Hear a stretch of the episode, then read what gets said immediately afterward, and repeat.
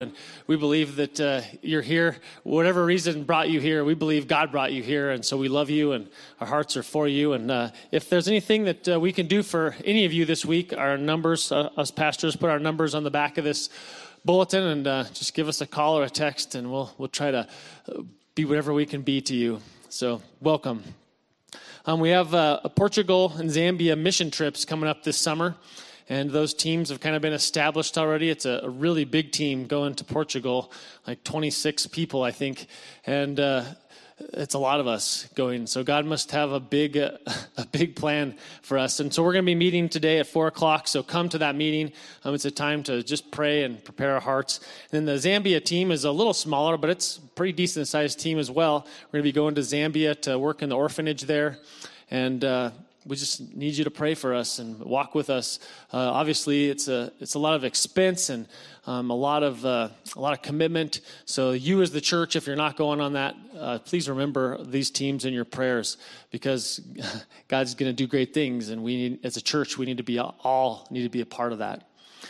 Um, and then we're also doing this outreach ministry on Thursday nights at 5:30. We just come here and we go out for a couple hours and just go and hand out Bibles uh, to the to the streets of this city, to the people of this city. And I know it seems like a really daunting thing to go knock on people's doors, but it's not. God has prepared a way, and these people, most people, are very happy to see you on their door, loving them and and uh, expressing the love of Christ to them. So just uh, pray about that and come be a part of that this Thursday at 5:30 if you can. Then lastly, um, we're going to do the, the Lord's Supper. We're going to have communion. It's down here. And uh, we're going to do that at the end of this service. And we just really want you to prepare your hearts and, and get ready to, to worship the Lord in that way. Uh, let's stand up and worship the Lord now. God, thank you, Lord, for dying on the cross for our sins, Lord. Thank you for coming down here, Lord doing what only you could do, Lord, for us. There was no way that we would be able to stand in your presence or be holy enough before you, Lord, unless you died for us, God. And help us as we start this service worshiping you here in a minute, Lord. Help us remember that, Lord. Let us lay down our sins at your feet, lay down our cares at your feet, lay down our legitimate worries and stresses at your feet, God, because you died for us, Lord, and that's enough. Thank you for being our God. Thank you for loving us. Amen. This, from this passage, Pastor Max preached to us this last Sunday. Read with me. And the blind and the lame came to him in the temple, and he healed them.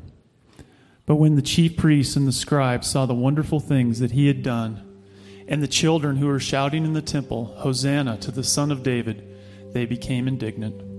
Brenda, take it for us in Spanish.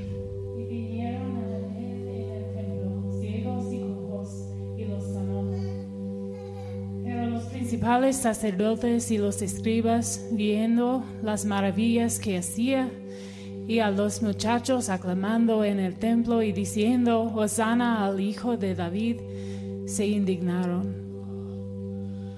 Do you remember what it was like to be lame, unable to walk in this life? Do you remember what it was like to be blind, unable to see with spiritual eyes, to see what really mattered? By God's grace, we're here in His temple today and we get to proclaim Hosanna to the one who has saved us, the one who has healed us, the one who has made us new. So let's sing this together.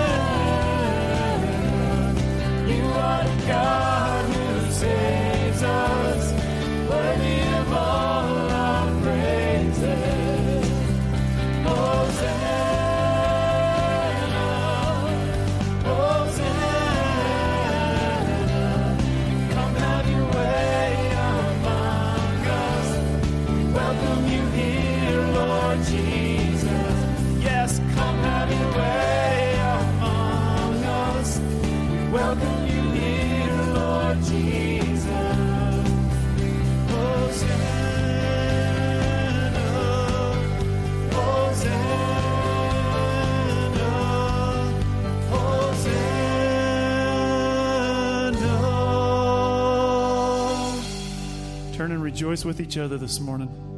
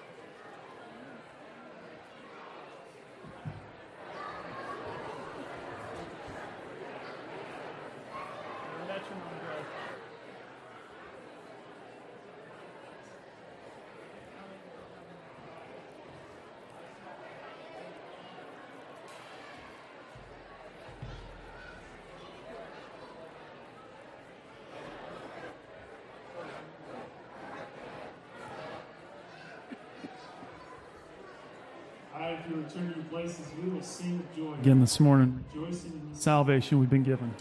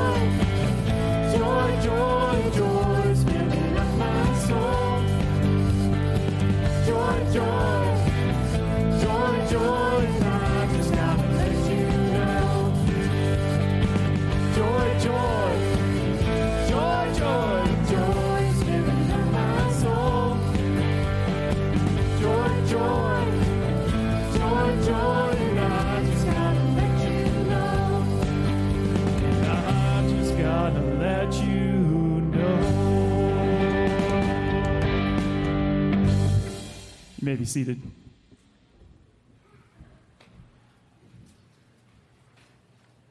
Isn't it great to praise the Lord together this morning? That is just so, so awesome. And today we need to be in prayer. This Saturday we finish up our um, upward basketball season. And of course, my teams won yesterday. I'm not proud of or anything, just happy. anyway, God has been so good. Last uh, Wednesday, no, last Tuesday, when I have my my practices here, I was able to share the gospel with the kids, and God's at work. You know, I ask is just, do any of you really, you know, feel like you need Jesus? You know, we talked about it, and uh, and three of them said, "Yeah, I really do." I said, "You guys, you guys can pray. You can do it." So we prayed, and they hopefully prayed in their heart. So thank you for praying for upward basketball this season. I know God's at work in so many lives, and. Um, it's just been a privilege to serve God in that area. Thank you if you've been serving as well. Also, I'd like us to pray today for our missionaries. Um, probably you haven't heard of them for a long time, but Crystal Cool, our daughter in law, she's got a sister and brother in law in Indonesia. They're serving up in the mountains uh, in Papua, and they had a really neat experience this last week. Um, Craig, he's been uh, teaching through the Word of God, and they got to the lesson where they, they teach on salvation. And um, he woke up that morning and could not talk. I mean, he was just mute. Couldn't say a word. It wasn't laryngitis. He just could not talk for anything. But God used that in a powerful way. I think we have a picture we can put on. Yeah. You'll see here, God had to use one of the nationals who, who Craig had been teaching and sharing with and, and um, teaching to be a leader in the church there. Uh, and he had to give the lesson. It's his first time, and God used him powerfully in teaching the gospel to his own people. And that's how God works. He shuts up the missionaries sometimes so that the nationals can speak. So let's pray for them that God would do a powerful work in the Kora people of Papua um, in Indonesia. Let's pray together. Father, we're so blessed. We've got a beautiful church. We've got a great group of people. We, all we want to do is serve you. We want to praise your name this morning. We want to glorify you. We're so thankful for our upward basketball season. It's been exciting. Our kids have just enjoyed it so much, but also it's worth a purpose that they hear the gospel. How shall they hear without a preacher? And I pray for our, our Thursday night group as well as we go out and go door to door. How will those people hear without a preacher? I'm so thankful for Vince, for Pat, for others have gone out Father, use us powerfully as we share your word in our neighborhoods. Father, I also pray for our missionaries over in, over in Indonesia, the Schaefer's. Pray that you would use them in a powerful way. And when you need to raise up local leadership from the tribes, God, do that in a powerful way, just as you did this last week. May you get all the glory. And we're just praising you today. And as we take the offering now, I pray that you would receive it as we give to you. In Jesus' name, amen. Men, let's take the offering. Thank you.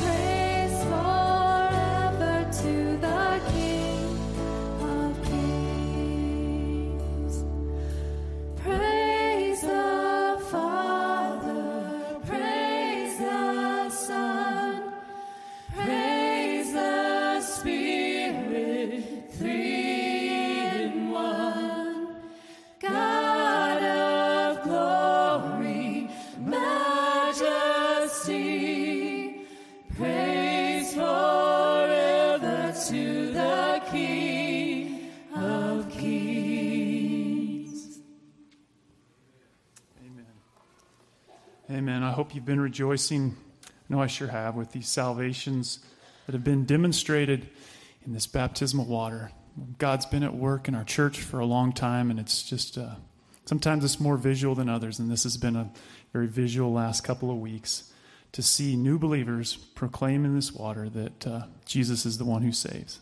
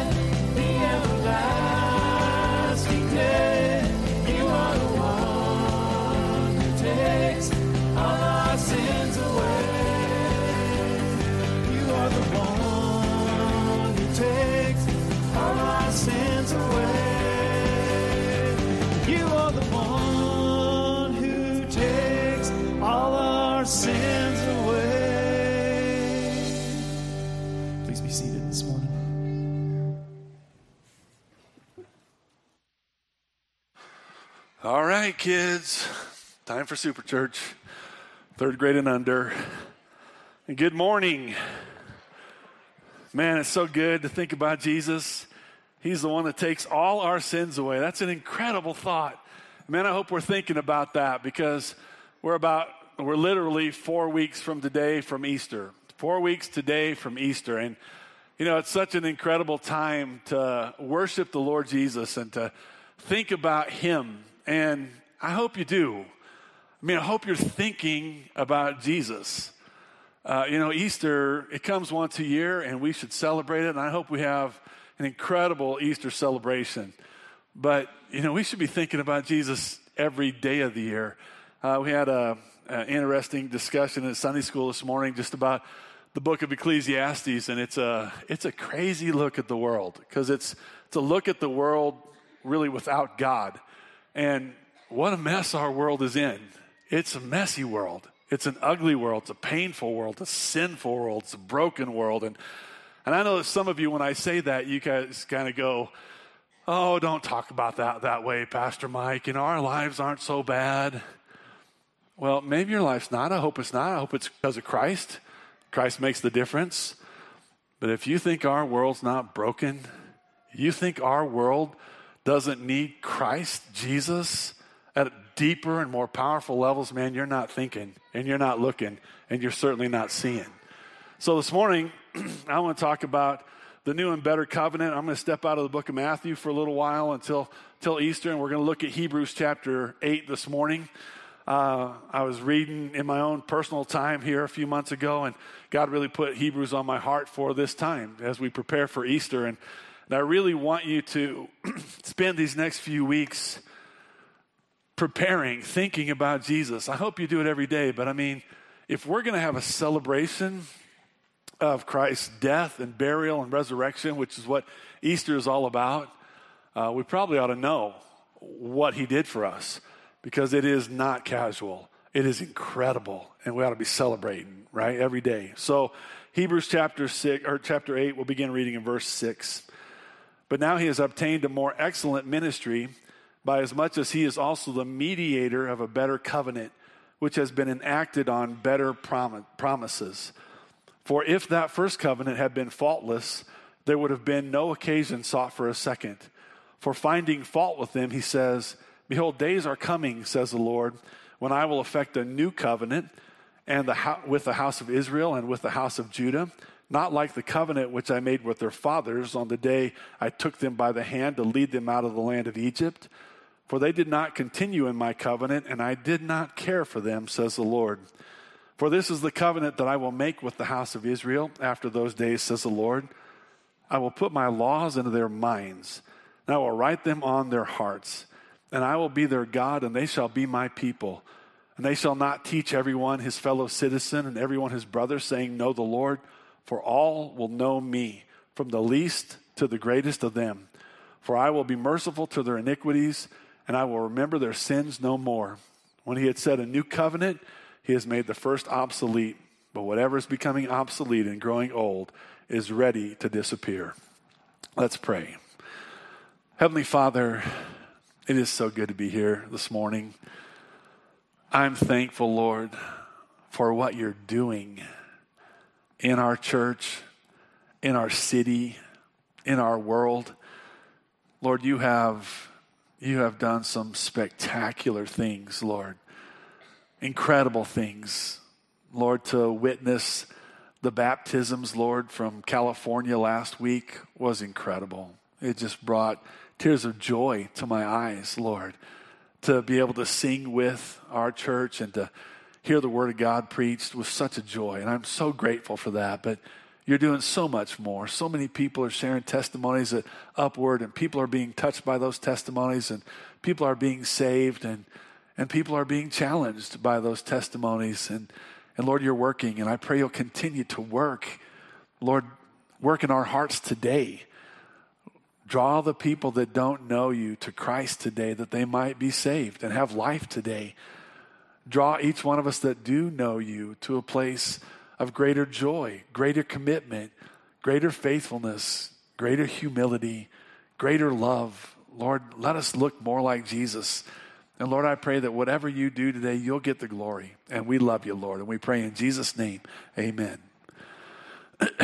let me just say how good it is to be home. We, we really were blessed last week. Uh, we were at Beth's Sister's house in California. It just took a few days away. And it was pretty fantastic. We put the service up on their TV. They wanted to kind of watch it with us.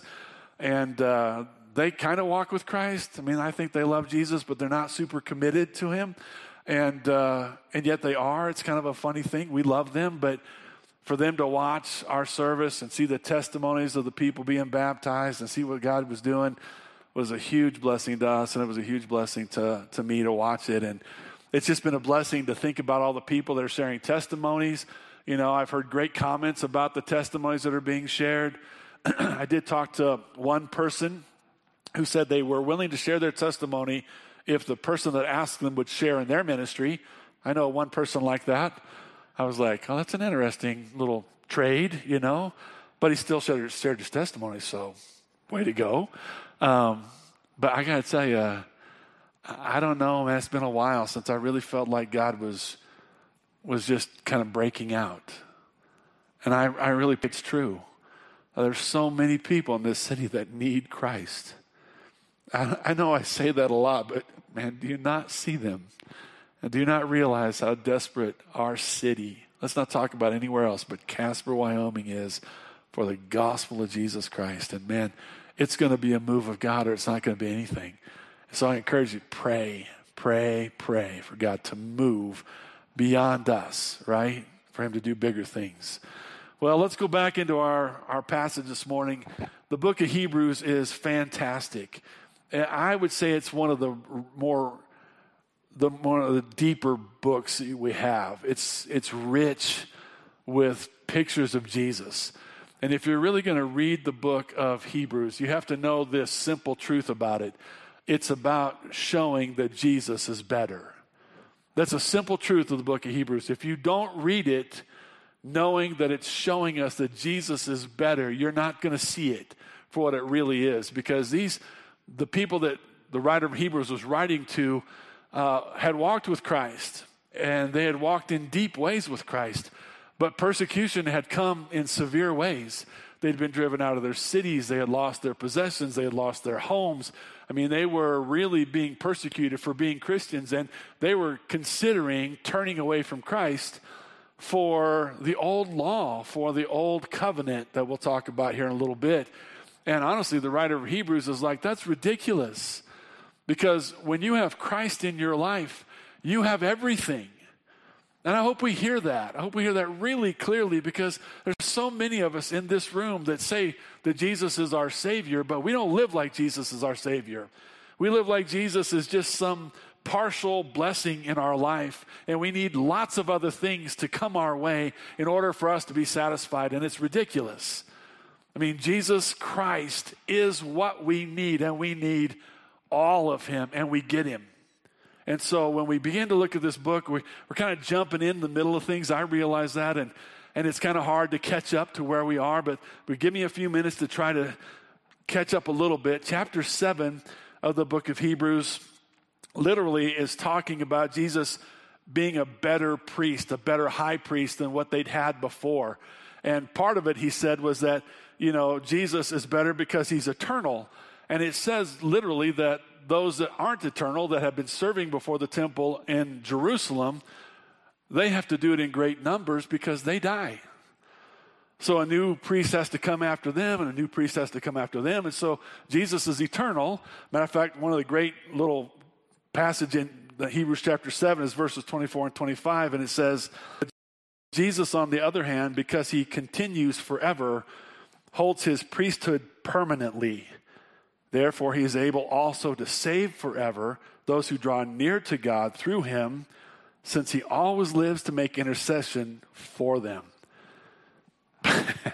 hallelujah is all I can say to that. I mean, I wrote it in my sermon.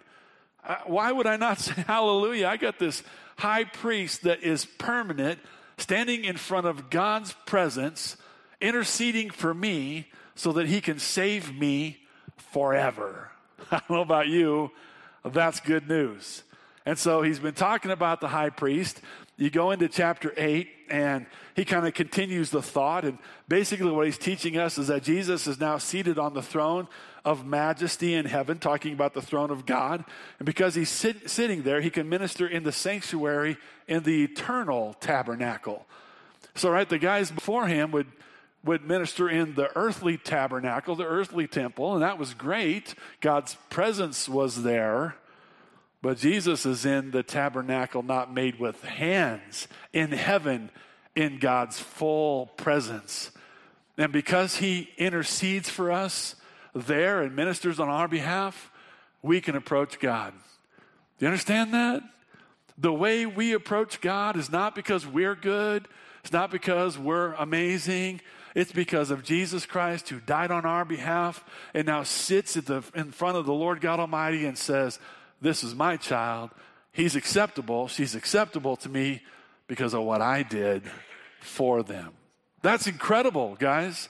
I mean, that's the gospel, right? That's the truth. That's the good news.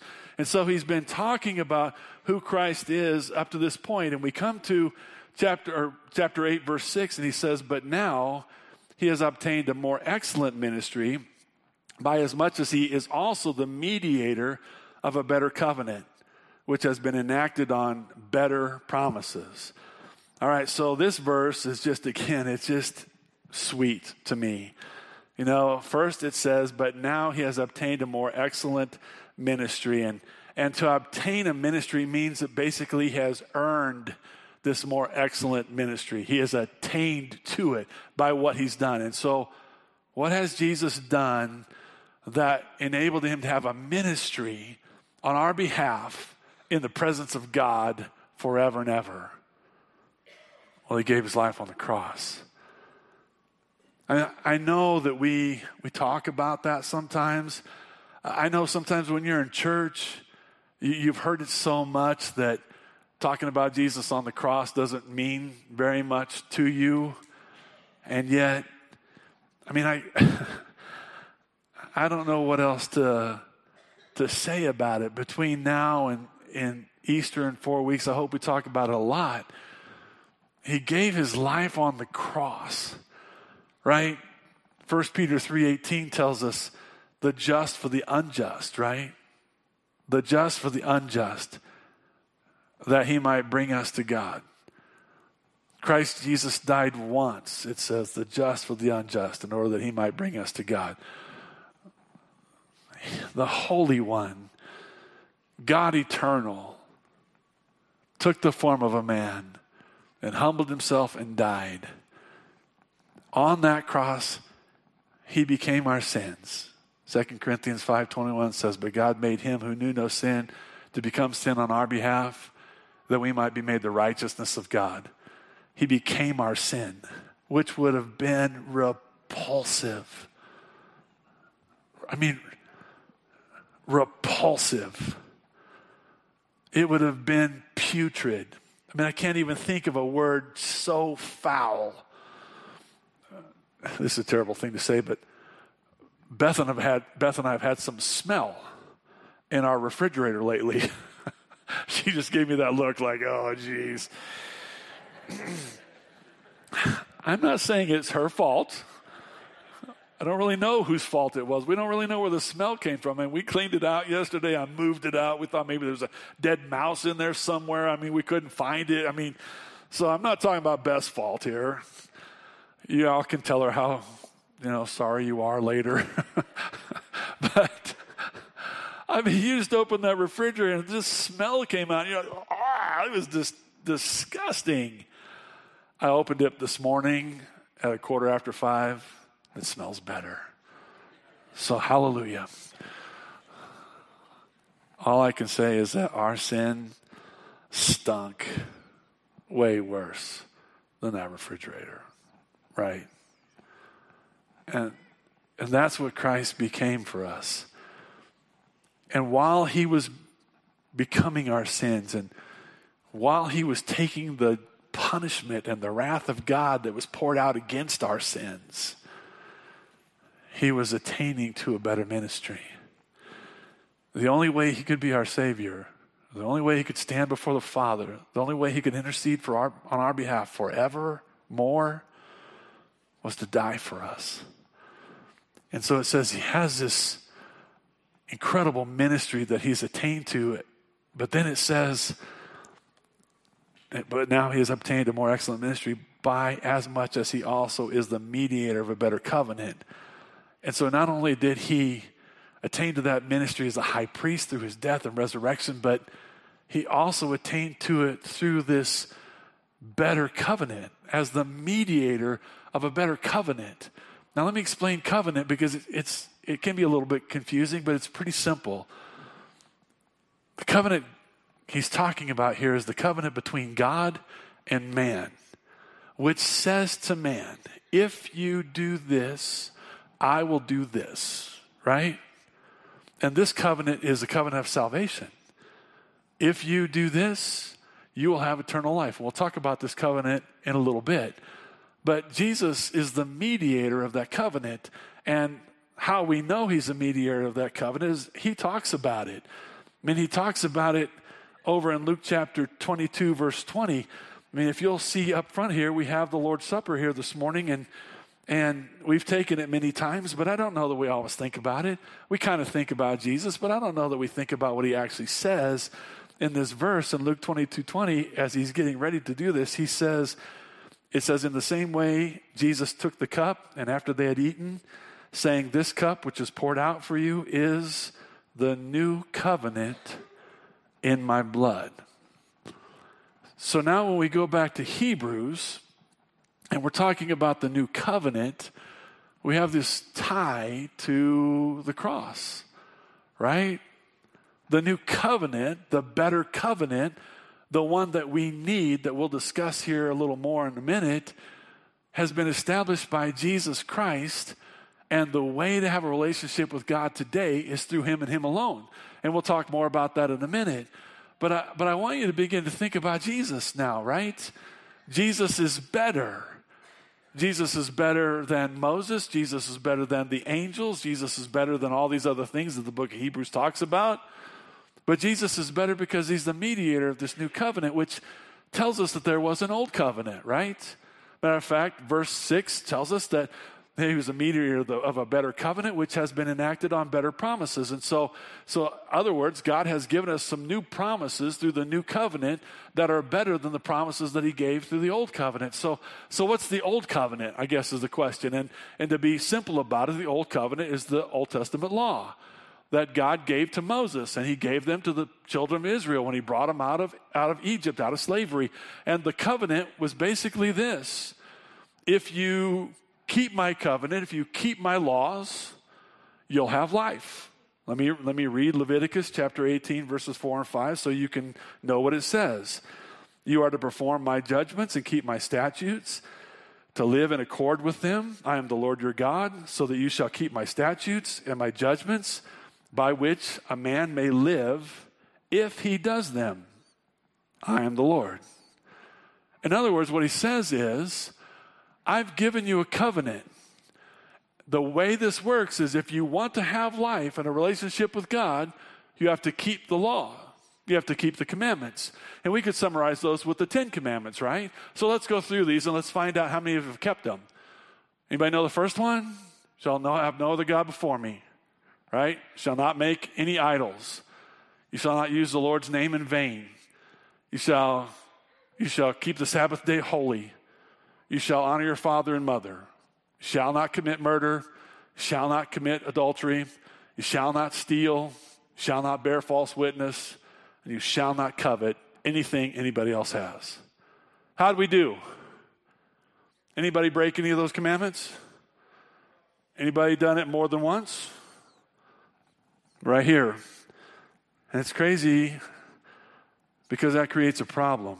James 2:10 says for whoever keeps the whole law and yet stumbles in one point, he has become guilty of all. And so here's this covenant that God had given the people, and they couldn't keep it. And there's not a soul in this room that can keep the commandments of God because we are sinners. You know, I know I talk about that, and I know some of you are like, quit it, man, quit telling me that. I don't want to hear that. Uh, I need to tell it to you again if that's you, because you're sinning in that, just so you know. It's ridiculous to think we're not sinners. It's offensive to think we're not sinners. And it's even more offensive to think that we could actually be good in our sin enough to please God, though we sin. And there's still plenty of people that want to try to tell you you can keep the commandments and you can do good, but they change the commandments. They say things like if you wear the right clothing, and then they define what that is, then you can please God. If you read the right translation of the Bible, you can please God. If you do this, if you listen to the right kind of music, right? I've heard for years that the only thing you should listen to is the hymns. I love the hymns. But I always want to say to those people, do you know the hymns didn't always exist? Do you know that some of those hymns were actually written and they were actually quite scandalous? Some of those hymns were written in three, four time. I know. Like a waltz that they danced to and then they played them in the church. Uh, come on. There's some nutty things people say that should make you acceptable to God. Except listen to what the Bible says. In verse 7, it says, For if that first covenant had been faultless, there would have been no occasion sought for a second. Interesting, isn't it? That it says that the first covenant, if it had been faultless, there wouldn't have been a need for a second. Now, here's the simple truth. I want you to hear this really clearly. God didn't give that first covenant, there was something wrong with the covenant. It was God's standard of holiness. You keep those commandments perfectly, you'd be holy. And so God was fine in doing that, except that covenant didn't have a way to justify or to forgive or to give a relationship to those who broke the covenant. You broke the covenant and you didn't live. You broke the covenant and you deserved judgment and death and God's wrath. There was no way of salvation in that covenant. If you don't believe me, go back and read Deuteronomy chapter 28 through 30 or 31 in there, and it'll talk about the blessings that come with keeping the covenant. It'll talk about the curses that come when you break the covenant. And it gets pretty ugly to break the covenant.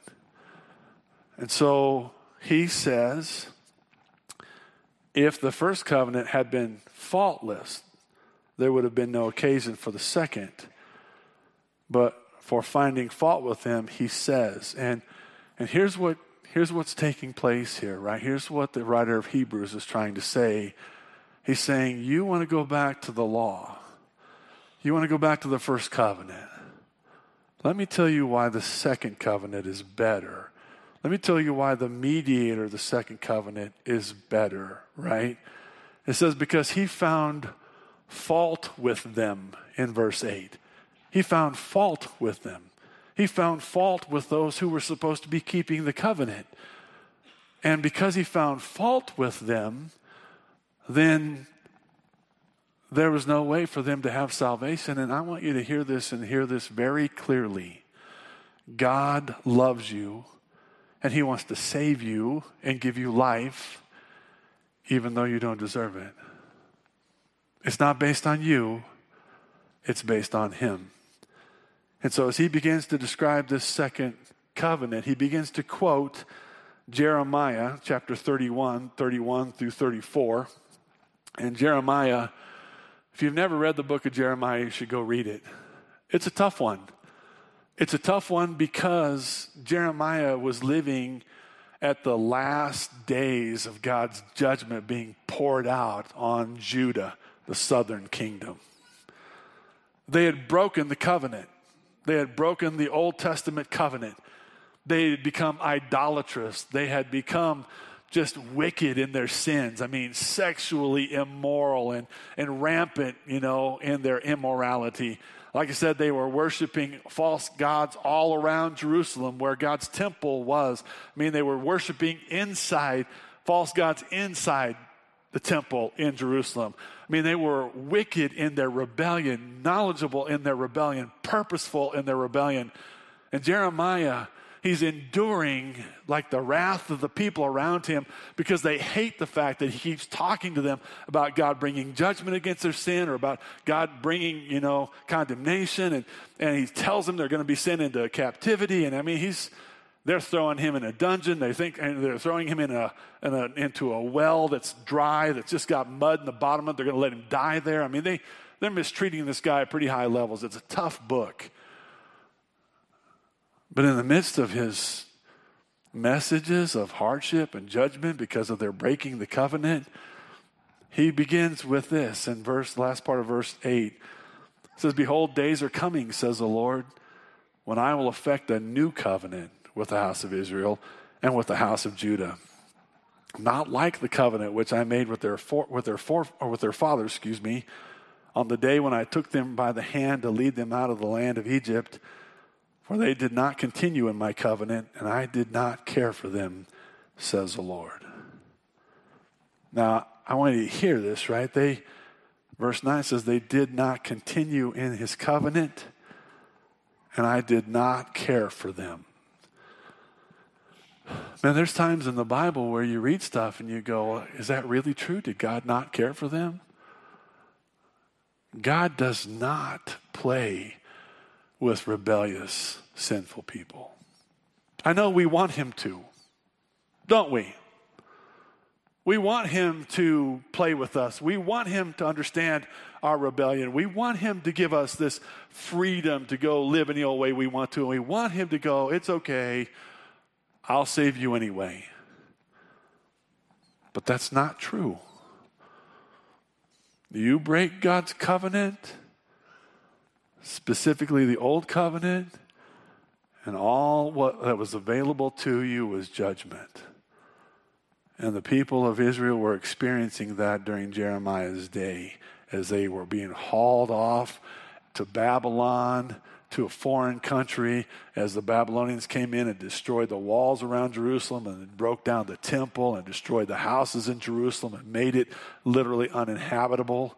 Can you imagine living in a city that's now uninhabitable, after watching people starve to death, after watching people eat their own children, after watching people die of pestilence, after watching people die of the sword, and watching others being taken in shackles into captivity, can you imagine saying to God, Hey, I thought you would play with us? God does not play with sin. But Jeremiah, in the midst of all that harshness, first says, Behold, days are coming. As we read through these verses, there's just a few characteristics that are sweet to point out. And the first one is, is that there's a day coming that's going to be radically different from the day Jeremiah was living in. It's going to be a new covenant It's going to be a covenant, as we'll see, based on God, who He is and how He loves, and based on grace and based on mercy. And it's going to be radically different. Even in Jeremiah's day, there was this message of hope, message of light in the darkness.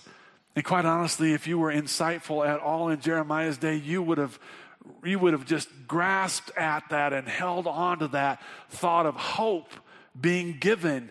And man, I'm here to tell you today we ought to be the people that see the fact that we have the hope. We have it. Do you know that? You and I, if you know Jesus Christ as Lord and Savior, we have the hope. And this world is just as dark, and there's just as much suffering, there's just as much immorality, there's just as much sin. And if you think God's not judging sin today, you're wrong. He still judges sin. Matter of fact, Hebrews chapter 9, that we'll probably get to, says it's appointed once unto man to die and then the judgment. Right? When you see somebody die, no. Judgment came. Judgment came. Don't miss it. Judgment came. Either those who knew Christ stand before God acceptable because of Christ and enter into life eternal, those who rejected Christ to life condemned to suffering in hell. Don't miss it. So he offers hope. He says, Behold, days are coming. And then he says, says the Lord, when I will effect a new covenant with the house of Israel and the house of Judah. The second characteristic about this message is the fact that God would effect a new covenant. Now, I love this because it's really talking about God taking the initiative to bring about a covenant that would bring life.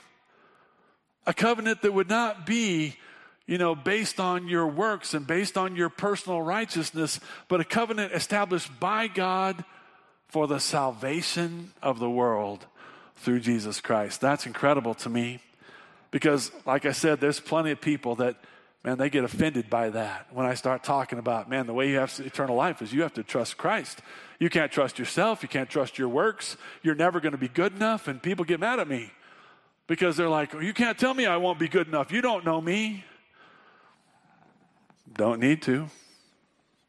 Bible says, For all have sinned and fall short of the glory of God. That's all I need to know. I know you've fallen short of the glory of God. So don't tell me you're going to work your way to heaven. Don't tell me you're going to earn it. Don't tell me you're going to stand before God and say to Him, God, look at me. I have been so good. Of course, you're going to let me into heaven. He's going to say, Depart from me, doer of iniquity. I never knew you. I never knew you. Man, I love the fact that God has this gracious way of making this new covenant through the blood of Jesus Christ that is purely dependent on Christ and what He's done for us. And I want you to begin to think about, and not just for Easter time, but I want you to begin to think about Jesus Christ's death on the cross for you. I want you to begin to think about the fact that if, even after you've been saved, you sin, right? You sin. And so then, if it's all about you, how do you approach God? I know you, Lord. I love you, Lord. I, I supposedly live for you. But Lord, I'm a failure. And Lord, why would you keep loving me? If I say I love you, why would I keep failing you? If it's all about you, then what do you do? You're, you have no recourse. You have no standing. But if everything's in Christ, you say, Lord, I'm here again, and I'm sorry. I truly am, Lord. I have no desire to sin against you, and I don't know why I sin against you, but I did. But I'm coming in Jesus. And I'm coming in what He's done for me. You made the way, and I'm walking in it. And because of what He's done for me, I'm asking you, forgive me. And you know what God says? You are forgiven because of Christ. Isn't that incredible? I mean, isn't that incredible? There should be some shouting that runs from us sometimes. It just wells up in us, and we just should praise Him or we should break down and cry. That's what I do. I'm a crier. What can I say? I don't, I don't care if I cry. I don't care about any of that. It's so amazing to me that He did this because of how good He is to a sinner like me. That is love. Like no one else offers us. No one. Well, the third characteristic of this sweet prophecy is that God would reunite the houses of Israel and Judah. They had been separated because of their sins. At one time, there was just the nation of Israel until King Solomon just worshiped idols and blew it. And God said, I'm going to split the kingdom because of your sin. And so now there's the northern kingdom Israel, 10 tribes, southern kingdom of Judah, two tribes. They're brothers, but they hate each other. They fight with each other. They criticize each other. They do all this horrible stuff. And, and yet the promise in the new covenant is uniting people because when you come to know Jesus Christ, you don't come on your merits. You come because of his love and his mercy. And so we all come alike. We all come undeserving sinners to receive a salvation from a glorious, gracious God. And we all stand on the same plane, and that brings unity, right? But it wasn't just for Judah and just for Israel.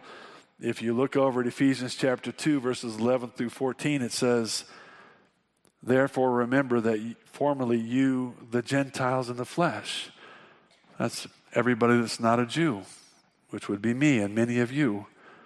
It says, who are called uncircumcision by the so called circumcision, which is performed in the flesh by human hands. It says, remember that you were at that time separate from Christ, excluded from the commonwealth of Israel, and strangers to the covenants of promise, having no hope and without God in the world.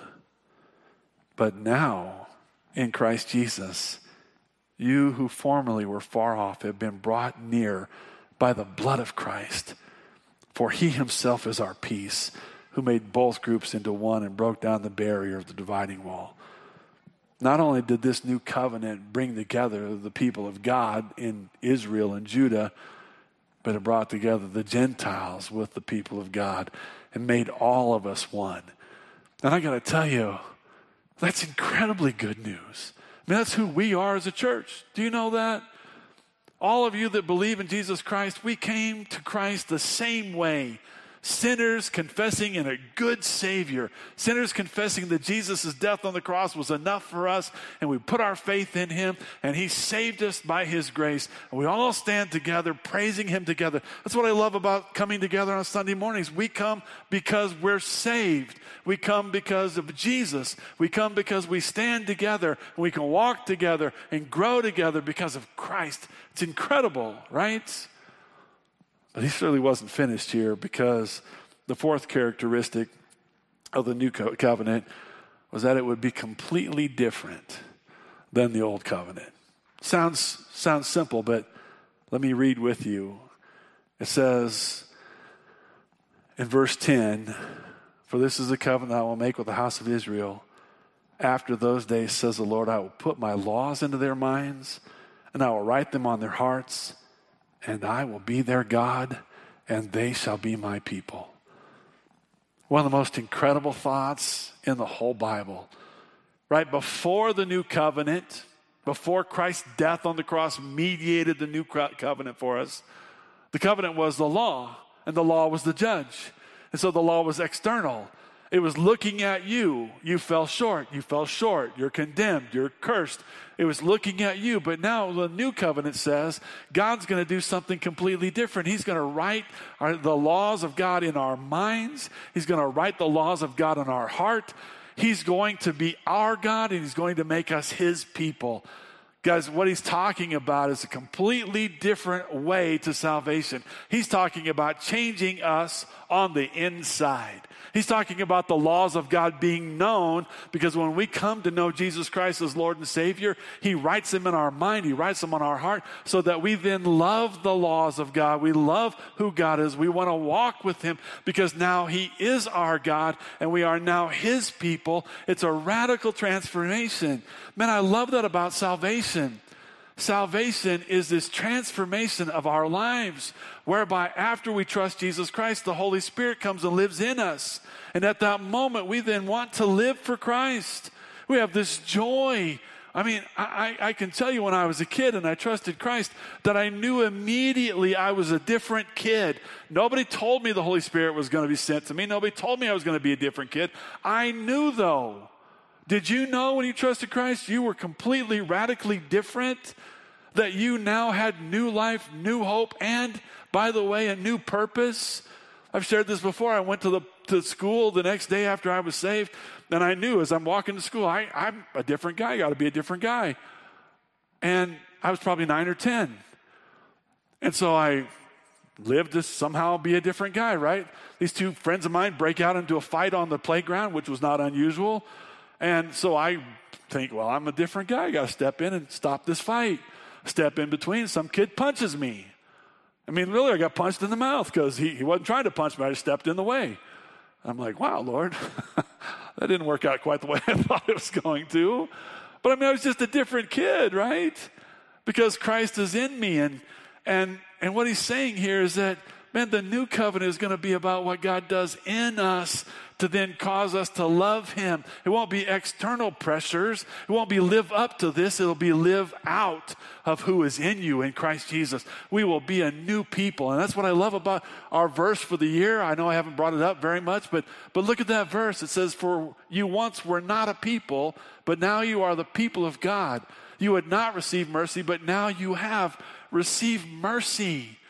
God has brought us life through Jesus Christ our Lord, and we should be celebrating that. It's what God does in us that makes the difference, not what we do. Sometimes people tell me I'm working on being a better person. And I really just want to simply say this well, who isn't? I mean, you don't have to be a Christian to think you ought to be a better person. I talk to a lot of people that say they like to be a better person. That's never going to make you acceptable to God. You can work and work and work and work and still not be acceptable to God. What has to happen is you have to be made new. You have to have Christ do a work in your life. And if He does a work in your life, you know it because you will live differently. And honestly, if you claim to be a Christian and you don't have a new life, you're not a Christian. Do you hear me?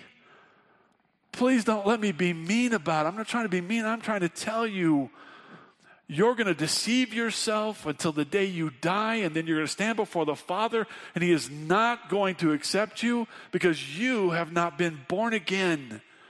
The scriptures are clear. You must be born again. And that's what He's talking about here. But He's not finished. Not only does he say that he'll be our God and we'll be his people, but he says, and they'll not and they shall not teach everyone his fellow citizen and everyone his brother, saying, Know the Lord, for all will know me, from the least to the greatest of them. And he's talking about those that are saved, those that become a part of the new covenant through faith in Christ. We won't have to say to them, hey, keep this law to know God, and hey, keep this law to, to follow God, and hey, keep this law to have a relationship with God. No, we will know him. Man, when we, are, when we come to Christ and we receive the new covenant in Christ Jesus, the salvation that He has in that new covenant, we know Him. We don't have to work at it. Matter of fact, one of the craziest things to me is that, that we don't even know what salvation really is. I mean, many times we think the salvation's a ticket to heaven. No. Turn over to John chapter 17, verse 3. It's too good. It's too good. If you have your Bible here, turn over there and actually look at it. And if you don't have a Bible here, you should have brought one. So, John chapter 17, verse 3, it says this, it's, it's very simple. This is eternal life, that they may know you, the only true God, and Jesus Christ, whom you sent. Isn't that crazy? I read that periodically, and, and yet still people talk to me, I have eternal life. I'm going to heaven one of these days. Do you know what heaven is? Heaven is God, His presence, His goodness, His holiness, His righteousness. It's a relationship with Him. And so when he talks about knowing him here and how the fact that we don't have to teach one another, those of us that have been born again, those of us who become a part of this new covenant through Christ Jesus, we know him because that's what salvation is. We know him. And nobody has to tell you how to know him. Does that mean I'm going to quit preaching long sermons? No. How are you going to get to know him better? How is God going to continue to teach us? How is God going to continue to reach the lost? We're going to keep preaching, we're going to keep teaching, but not so that I can convince you to know him. You'll know him because that's what life really is. And then he goes on, he finishes up, and I love this. He says, For I will be merciful to their iniquities, and I will remember their sins no more. How do we get to know God? How does this new covenant work? Through Christ Jesus, through his blood. He is merciful to our iniquities and he remembers our sins no more. You know what that means in very simple terms? When you know Jesus Christ as your Lord and Savior, you've lived within the covenant. God said, This is the way of salvation, my Son, Jesus Christ. There is no other way. When you come to that, He will never again hold your sins against you. You're completely forgiven. Completely forgiven right? There is therefore now no condemnation for those who are in Christ Jesus. Romans 8 1. Is that not incredible to you? Is it not incredible to you that, that though God had this covenant that said you've got to keep all of my laws, if you don't, you will be condemned, to point out to us just how heinous sin really is to God, though He'd established that covenant, He said, You know, I love you so much. I'm going to make a better covenant. It's going to come at the sacrifice of my son. Don't miss this. Right? We're about to take this. We're about to drink this juice. We're about to eat this bread. Right? We're about to eat and remember Christ's broken body and his shed blood. This covenant for our salvation came at the cost of the living Son of God who had been God forever and humbled himself and took the form of a man and became obedient to death on the cross. He took that putrid sin of ours. He took the curse that was due, due us. He took the death that was ours to die. And he did it because he loves us. And he says, I'm the way, the truth, and the life, and no man comes to the Father but through me. This the covenant. That's the covenant. Come to Christ. If you do, he will save you. He will forgive you, and He will be your God, and you will be His people, and it will be the greatest blessing that you'll ever receive, no matter what. If you don't, there's no life in you, He says. There's no life in you. That's the covenant. Have you trusted Christ? Have you done it His way? Have you seen His sacrificial death on behalf of your sins? And you've said to Him, Lord, yes, yes, yes, I need you. Please forgive me. Have you done that? Because if you have, hallelujah, hallelujah. He's able to save forever those who draw near to Him. We just read it, save forever. Hallelujah. If you haven't, you can today, right now, right where you are. You don't have to stand, you don't have to move. You just have to trust. Lord Jesus, I trust you. I'm sorry for my sins. Forgive me. Thank you for dying on my, my behalf. Whatever it is, man, don't miss Christ. And let's celebrate a new covenant, huh? Let's pray. Father, thank you for your love, for your grace, for your goodness, for your mercy. Thank you for Jesus. Thank you for the cross. Thank you for the resurrection. Thank you for the hope. Thank you for the salvation. We love you. I pray you move in our hearts as we partake in this Lord's Supper. Help us not just remember, help us worship, help us humble ourselves, help us give you glory. Lord God, I love you and I praise you in Jesus' name. Amen. Pastor Aaron is going to come lead us through the Lord's Supper.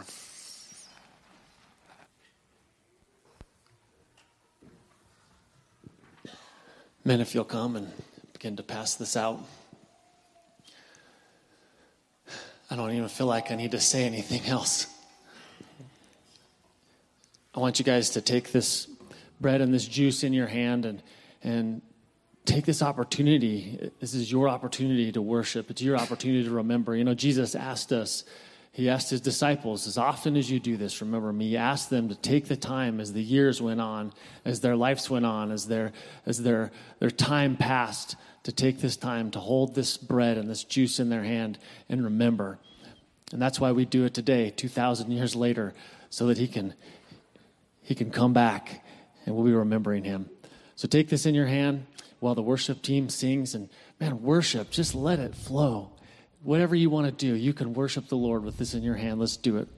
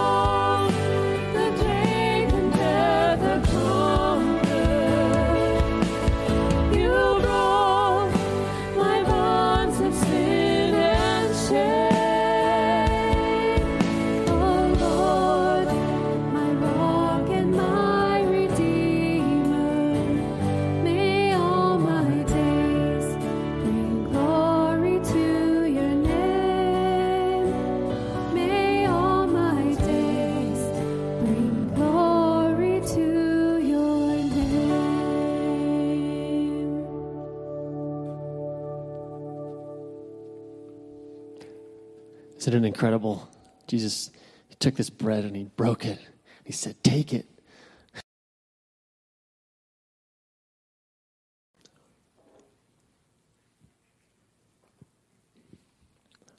And he took this cup and he said, This is the new covenant poured out for you, my blood, the cup. Let's pray. God, thank you. Jesus, thank you. You knew there was no other way. No way that, that we could be with you. No way that there could be no condemnation for us except you come and break your body for us and spill your blood for us. And you did it because you loved us. Oh, that love, Lord. Thank you for that love. Thank you that we stand before you. All the people in this place stand before you clean because of your blood. Praise you, Father. Amen. You're dismissed.